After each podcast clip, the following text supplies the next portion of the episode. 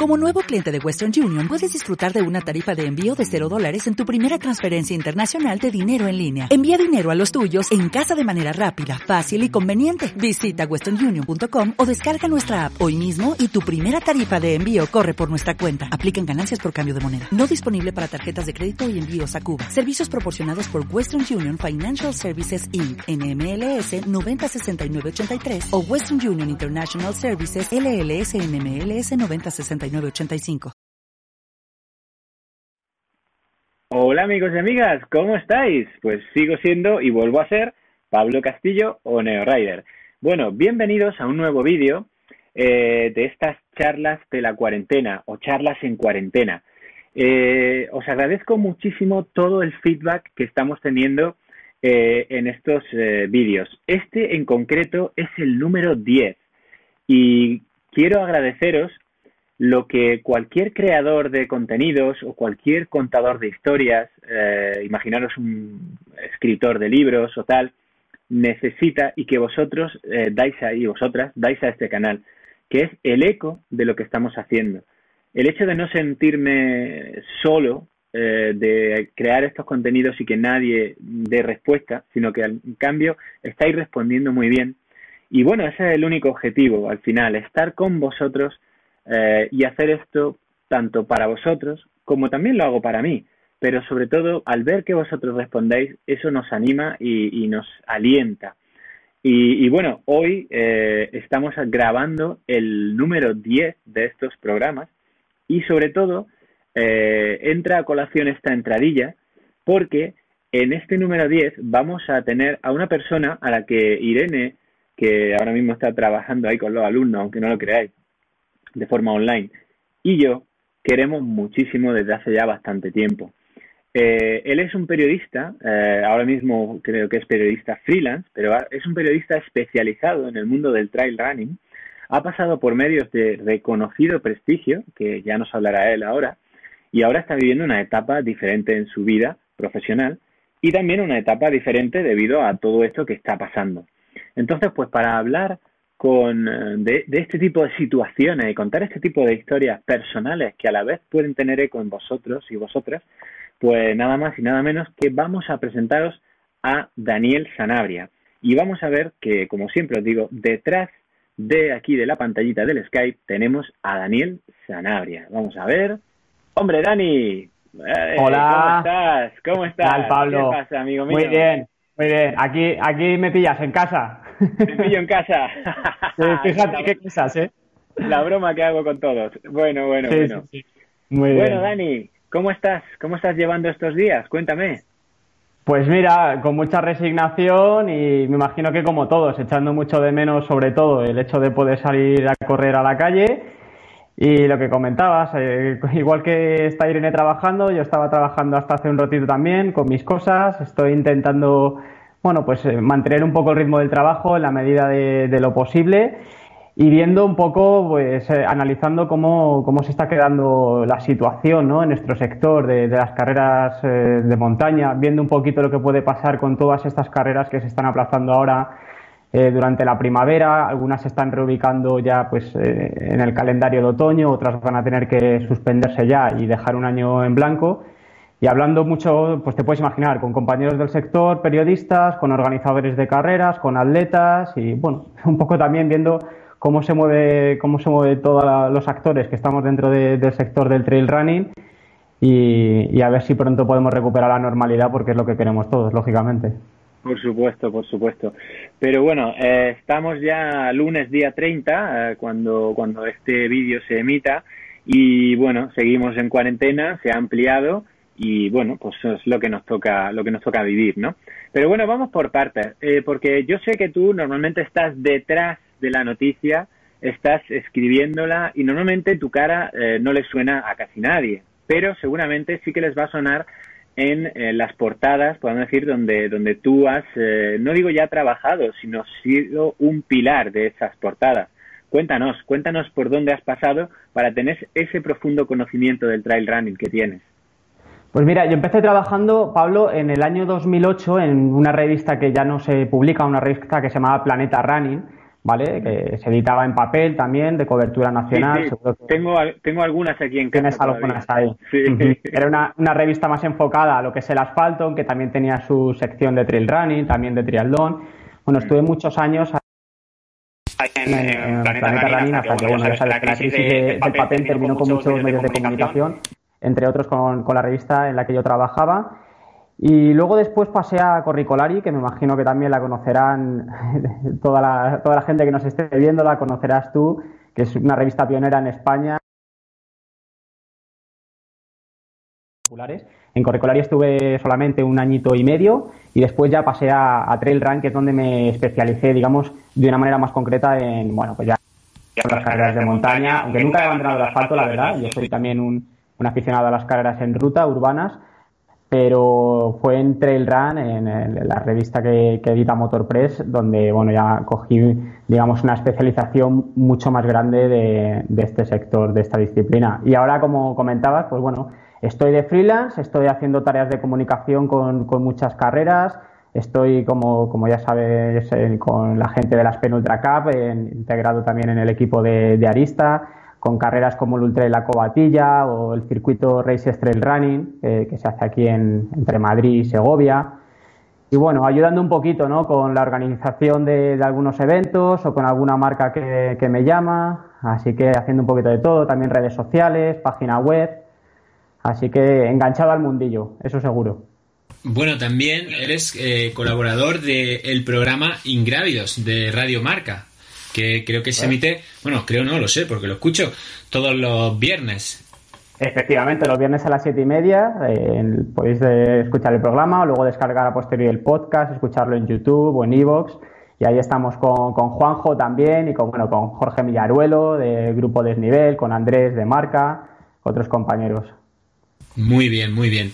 Bueno, y eh, como imagino que un periodista freelance como tú, el hecho de trabajar en casa, eh, ¿te dificulta mucho el trabajo o más o menos es algo a lo que estás acostumbrado? Porque el hecho de que, bueno, tú usas el ordenador y allí donde estés con un ordenador puedes trabajar y un teléfono, claro, para a lo mejor llamar o tal, pero sí que te dificulta el hecho de que no haya pruebas y que no haya eventos. Sí, no, efectivamente. Digamos que un poco los contenidos eh, que estoy haciendo en, estos, en estas últimas dos o tres semanas son un poquito diferentes. Claro, muchas de las carreras en las que yo iba a trabajar eh, durante el mes de marzo, que ya se han aplazado obviamente, las del mes de abril y mayo seguramente tampoco va a haber ningún tipo de, evento, pues bueno, sigo trabajando con, las redes sociales o metiendo noticias en, sus páginas web, pero bueno, de un contenido mucho más adaptado a la situación, ¿no? También tirando mucho de, de contenidos, pues esto, de hacer ejercicios en casa, qué, tipos de rutinas pueden hacer corredores que, tengan que entrenar en casa, o con una bici estática, con una cinta de correr, o simplemente, pues bueno, con, los típicos elementos, una cinta elástica, un fitball. Y, bueno, también reorganizando un poco mi propio calendario. Me ha ocurrido que, por ejemplo, en octubre tengo seis carreras y, solo hay cuatro fines de semana. Entonces, bueno, eh, también esa situación me imagino que le ocurrirá también a, algunos corredores o otros compañeros que se dedican al sector, pero sí, trabajando desde casa me he acostumbrado de antes cuando estaba entre el RAM, pues bueno, iba a la redacción cada día, ahora llevo ya prácticamente un añito trabajando desde casa, pero como bien dices, a día de hoy con un portátil, un teléfono móvil y conexión a internet, prácticamente puedes, puedes trabajar en, en cualquier lugar, así que bueno, lo llevo bien. El confinamiento este que hay gente que lo lleva tan mal, yo como soy autónomo y estoy acostumbrado a estar muchas horas en casa, lo estoy llevando un poquito mejor, yo creo, desde ese punto de vista. Ahí te entiendo, la verdad, yo también pues soy autónomo y creo que, bueno, hay mucho que podemos aprender del trabajar en casa y oye, en un momento dado, eh, cuando esto se solucione, a lo mejor mucha gente que creía que no podía trabajar en casa, pues se da cuenta de que sí y muchas empresas a lo mejor se dan cuenta de que la gente no tiene por qué trasladarse a una oficina megalómanas y gastar ahí un montón de electricidad, un montón de trayectos y que desde una casa y un ordenador muchos de los trabajos de oficina se pueden hacer. Sí, sí, prácticamente, bueno, no, no, voy a decir todos, pero hay muchos muchos trabajos. A mí hay amigos míos que trabajan en oficinas, a lo mejor en departamento de contabilidad, en algún tipo de así de, de asuntos económicos y me dicen es que estoy trabajando igual que lo hago cuando voy a cuando voy a trabajar a, la oficina. Entonces yo creo que hay igual, claro, es lo que te decía, con un ordenador y conexión a internet y un teléfono que puedas hablar con, compañeros, prácticamente hay muchos trabajos que se pueden hacer igual de que esta cuarentena va a servir un poco para algunas empresas empezar a bueno empezar a aplicar este tipo de, teletrabajo no seguramente se pueda ahorrar pues no sé menos contaminación en grandes ciudades como Madrid porque la gente deje de usar menos el coche eh, puede haber un ahorro en no sé en otro tipo de, servicios o para la propia empresa también tener un trabajador menos en la oficina también puede suponer algún tipo de ahorro. O sea que bueno, es, es una buena prueba, ¿no? Esta, esta cuarentena involuntaria que nos está tocando es una buena prueba para ver si en España, porque en otros países sí que es verdad que está el teletrabajo como, no sé, muy, muy instaurado, pero en España parecía que todavía no queríamos meternos en, eso. Bueno, Dani, y vamos a centrarnos un poco en el mundo del trail. ¿Cómo estás viendo eh, lo que está pasando? Eh, ¿Estás viendo una reacción, podemos decir, eh, anómala en las carreras que están diciendo, bueno, no hago mi carrera ahora, pero la aplazo a septiembre, la aplazo a octubre? A lo mejor sin lanzando esa fecha así al aire, porque luego resulta que también hay otras pruebas en esos fines de semana, también hay, bueno, pruebas que ya estaban instauradas en esas fechas de septiembre y octubre, con lo cual va a haber un overbooking de pruebas si es que estas que se están aplazando se realizan. ¿O no sería más sencillo decir, es verdad que es duro, pero decir, cancelamos directamente y venimos de nuevo el año que viene? ¿Cómo lo estás viendo? ¿El pulso de los organizadores lo estás tomando y qué, qué pasa por ahí? Sí, sí, Mira, yo tengo, una, opinión, y es, que, las carreras que no, se, puedan hacer, digamos, durante estos meses, que seguramente abril, mayo y junio no va a ser posible hacer eventos, yo, creo que un poco por respeto al resto de, eventos del calendario, ya que es un sector muy pequeño, te hablo concretamente de, las carreras de montaña, del trail running, yo creo que por respeto deberían eh, suspenderse este año, un año en blanco, porque además mm, también ocurre una cosa, Pablo, y es que hay un riesgo muy importante de que la inversión que tú hagas para montar un evento que te ha funcionado tradicionalmente en abril o en mayo, tú lo hagas en octubre y claro, tengas la mitad de inscritos y por tanto ya no te salgan las cuentas, esto te genere un agujerillo económico ahí que, bueno, que si la prueba es de clubes o de empresas más pequeñitas, pues le puede suponer ya el año que viene no poder realizarla por, por esa pérdida económica. Y luego también ocurre otra cosa, y es que las carreras que se pasan o están pasando de primavera a otoño, claro, le están quitando corredores también a las carreras que tradicionalmente se celebraban en otoño. Por tanto, al final van a perder todas las carreras, tanto las de primavera como las de otoño, ¿no? Porque son un poco, digamos, los dos puntos calientes del calendario del trail, son estos dos, primavera y otoño. Entonces, llevarse todos los eventos a, esos meses de octubre y noviembre, sobre todo octubre, que yo ya veo una congestión tremenda en el mes de octubre, yo creo que no es bueno para nadie. Eh, pero bueno, aquí hay, organizaciones que a lo mejor mm, tienen más poder o, apuestan por su evento para hacerlo en octubre. Eh, obviamente creo que las carreras que son más pequeñas o las que todavía no habían abierto dorsales, porque lo van a hacer más tarde, claro, ahora los corredores ya no se van a inscribir. Hay muchos corredores que tenían, por ejemplo, dorsal para Alto Sil, que se ha pasado octubre, me imagino que querrán ir a Alto Sil en octubre pero si en octubre tenían pensado hacer, por ejemplo, el Ultra y la Cobatilla o cualquier otra carrera, ya no la pueden hacer. Entonces vamos a ver cómo, no sé, a ver cómo se sí, sí, Es algo muy, muy extraño, ¿verdad? Es, una sensación... Es una situación muy Yo creo que lo más sencillo hubiera sido cancelar. Es verdad que es durísimo, pero cancelar es más aséptico, más limpio, porque es verdad que todavía no sabemos cuándo se va a poder salir a correr a la calle. Con lo cual, ponle que salgamos a finales de mayo a, correr a la calle. Eh, ponle que cuando nos dejen que la cuarentena se corte, aún así no te dejen eh, mm, juntarte con gente en la calle, que todo el mundo tenga que ir de forma individual, que las cosas estén muy, muy coartadas. Entonces, mm, posiblemente esta temporada está casi echada por alto hasta más allá de, pues eso, de septiembre, más o menos. Sí, sí, sí. Yo, yo hablaba hoy precisamente con, con, un director de carrera. Yo creo que tenemos que asumir un poco todos, atletas, organizadores, profesionales del sector, que el año 2020 va a ser malo para todos, que va a ser prácticamente un año perdido y, a intentar recuperar la normalidad el próximo año. Es mejor que en el 2020 asumamos las pérdidas que hay y que en el 2021 recuperemos la normalidad de la mejor forma posible. Una chapuza durante el 2020 que nos vaya a perjudicar también en el 2021. Sí, sí, te entiendo perfectamente, porque es una bola que, que, se va a ir arrastrando y que va a generar un problema, la verdad. Efectivamente. Y a, raíz de lo que comentabas, ¿cuándo podremos volver a salir a correr con normalidad? ¿Cuándo podemos volver a, entrenar? Claro, esta es otra pregunta que provoca que muchos corredores que, que se, se, apuntaban a pruebas a lo mejor que, que, bueno, se hacen en agosto, en septiembre y que requieren una preparación de cuatro o seis meses, claro, es una preparación que no están pudiendo hacer. Por tanto, a, mí me han dicho ya corredores de, carreras con las que trabajo, oye, es que este año no me voy a apuntar porque llevo ya sin entrenar 15 días y voy a estar un mes o un mes y medio y eso, supone una pérdida de condición física tremenda para afrontar pruebas de pues como ultra trails o maratones o incluso carreras más cortas, ¿no? De, 20, 25, 30 kilómetros, hay que prepararse bien. O sea que este es otro aspecto a tener en cuenta también eh, pues a consecuencia de, la cuarentena. Claro, ayer me preguntaban a mí, eh, bueno, ayer y estos días anteriores, que, oye, ¿podemos, crees que podré prepararme Mont Blanc? Tengo dorsal, ¿crees que tal? Hombre, yo no le puedo decir a nadie, no tengo una bola de cristal, pero hablando ayer mismo también con Alfonso de Territorio Trail, eh, bueno, pues yo se decía, Alfonso, ¿tú crees que, que Mont Blanc se va a celebrar? Y hombre, todos sabemos que si fuera por los Poletti, vamos, la carrera se celebra sí o sí. Pero ahora bien, asume que allí hay que viajar.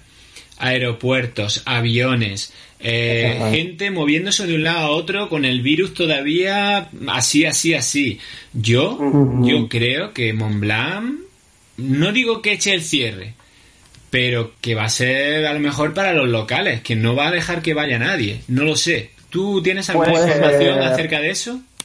No, no, no tengo ninguna información y además eh, coincido un poco en, tu línea. Yo creo que no se debería hacer, o al menos digamos que es una carrera eh, muy extraña porque es la carrera posiblemente con más corredores internacionales del mundo. Entonces, eh, no sabemos cómo va a estar la situación en otros países dentro de un mes.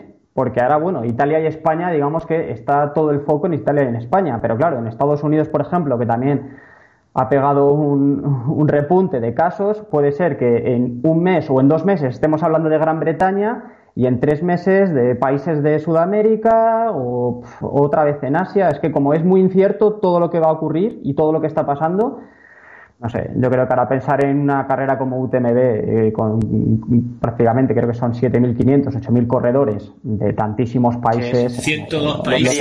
El año pasado 102 países, creo recordar. Sí, es, que, es, la más internacional. Claro. Eh, yo ahora mismo, eh, tras suspenderse los Juegos Olímpicos, digamos que el UTMB son los pequeños Juegos Olímpicos del trail y creo que, no pasa nada porque le digamos a la señora Poletti que, que un año su carrera se va de vacío, aunque se lo tome mal, pero bueno. Muy bien. Y bueno, para ir terminando, porque la verdad, estos vídeos ya sabes que son cortitos, que son un poco para que la gente pues empiece la mañana con un café y viéndote a ti o a las otras personas que, que, que están contando un poco su historia. Eh, ¿Cómo estás viendo también desde el punto de vista ya de los corredores? Con los corredores con los que te relacionas, ya sea por trabajo o por conocimiento, por amistad. Em, no sé, por aquí ya han pasado en estas conversaciones algunos, como Juan José Moano, como, em, bueno, Azara, eh, Aro Asío. Eh, bueno, han ido pasando y han dado su opinión cada uno. ¿Cómo estás viendo tú su reacción ante esto?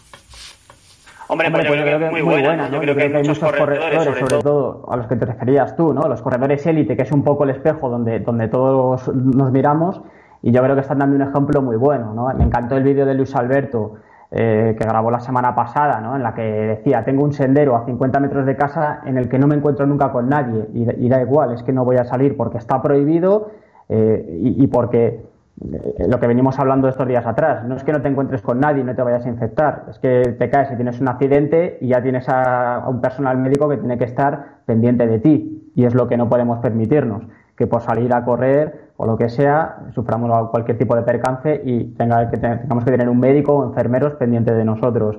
Además que es que está prohibido. Y, bueno, me gustó mucho el mensaje de Luis, también el, la entrevista que hicimos precisamente en Ingrávidos en Radio Marca Pablo Villa, que Pablo, por ejemplo, decía, ya, eh, no me preocupa tanto la pérdida como que mi familia, mis abuelos eh, estén bien y, no les pille esto. O sea que yo creo que hay muchos corredores que si ven un poco el peligro de cerca, obviamente les va a dar igual eh, esa pérdida ya de, del punto físico con tal de que, bueno, a nivel de salud, pues a su familia y a sus amigos eh, al menos no, les toque. Pero bueno, yo creo que en general el ejemplo que están dando todos los corredores, hay algunos que están entrenando en casa con cinta, otros haciendo ejercicios de fuerza, intentando al menos mantener un poco la actividad física también por el coco, ¿no? también lo necesitamos por la cabeza y, bueno, en general creo que está siendo bastante respetuoso, ¿no? Todo el mundo. Muy bien, pues sí, la verdad que es un poco la, sensación que nos están dejando esa comunidad de, corredores. Oye, Dani, pues para ir terminando, amigo mío, eh, cuéntale aquí a la gente cuáles son eh, tus redes sociales, dónde te pueden contactar. Pues, pues, oye, por si en un momento dado necesitan un perfil como el tuyo y, quieren eh, pues que un, periodista profesional mueva sus redes o sus carreras o su historia. Pues mira, tengo una, página web en la que tengo ahí toda mi trayectoria profesional, mi currículum, un poco las, los servicios que estoy ofreciendo, que es muy fácil, danisanabria.com. Y nada, todo lo que sea pues gestión de redes sociales o eh, hacer noticias, comunicados de prensa, mantenimiento de página web, cubrir eventos, incluso fotografía y vídeo también en edición. Vamos, un, poquito todo lo que tiene que ver con la comunicación a día de hoy. Todo muy digitalizado, todo muy de redes sociales pues les puedo echar una manilla porque, bueno, como, decías, ya estoy muy especializado en lo que es el sector del trail running o de las carreras, así que, bueno, si alguien quiere, ahí lo dejo. Estamos abiertos. Bueno, bueno, pues muy, bien, Dani. Muchísimas gracias por darme ese pulso del sector tan, eh, podemos decir, tan, tan aséptico, tan desde el punto de vista del filo de la noticia, del conocimiento profundo del sector. Te lo agradezco muchísimo. Y bueno, espero que esto se solucione pronto y que podamos volver a vernos en alguna carrera, darnos un abrazo como el que nos dimos en Sierra Nevada. Y, bueno, y que esto siga la norma que debería seguir en un año más normal, que es lo que, lo que necesitamos. Estamos deseando todo, la verdad que sí. Yo lo espero. Muy bien, muy bien, Dani. Pues muchísimas gracias y a todos vosotros y vosotras, pues de nuevo, muchas gracias. Mm, espero que este vídeo os haya sido de interés. Creo que la perspectiva de Dani es eh, ciertamente interesante. Eh, seguidle en su página web, aquí la tenéis, aquí os la dejo, ¿vale? Y nada, lo dicho, vosotros y vosotras, gracias por estar ahí. Si no estáis suscritos, suscribiros, por favor, que nos ayuda mucho a que el algoritmo de YouTube mueva estos vídeos y le lleguen a más gente y podamos ayudar a entretener al menos a más personas. Y sobre todo, haced caso de las autoridades, sed felices y bueno, aunque sea digitalmente, pues nunca, nunca dejéis el train. Adiós.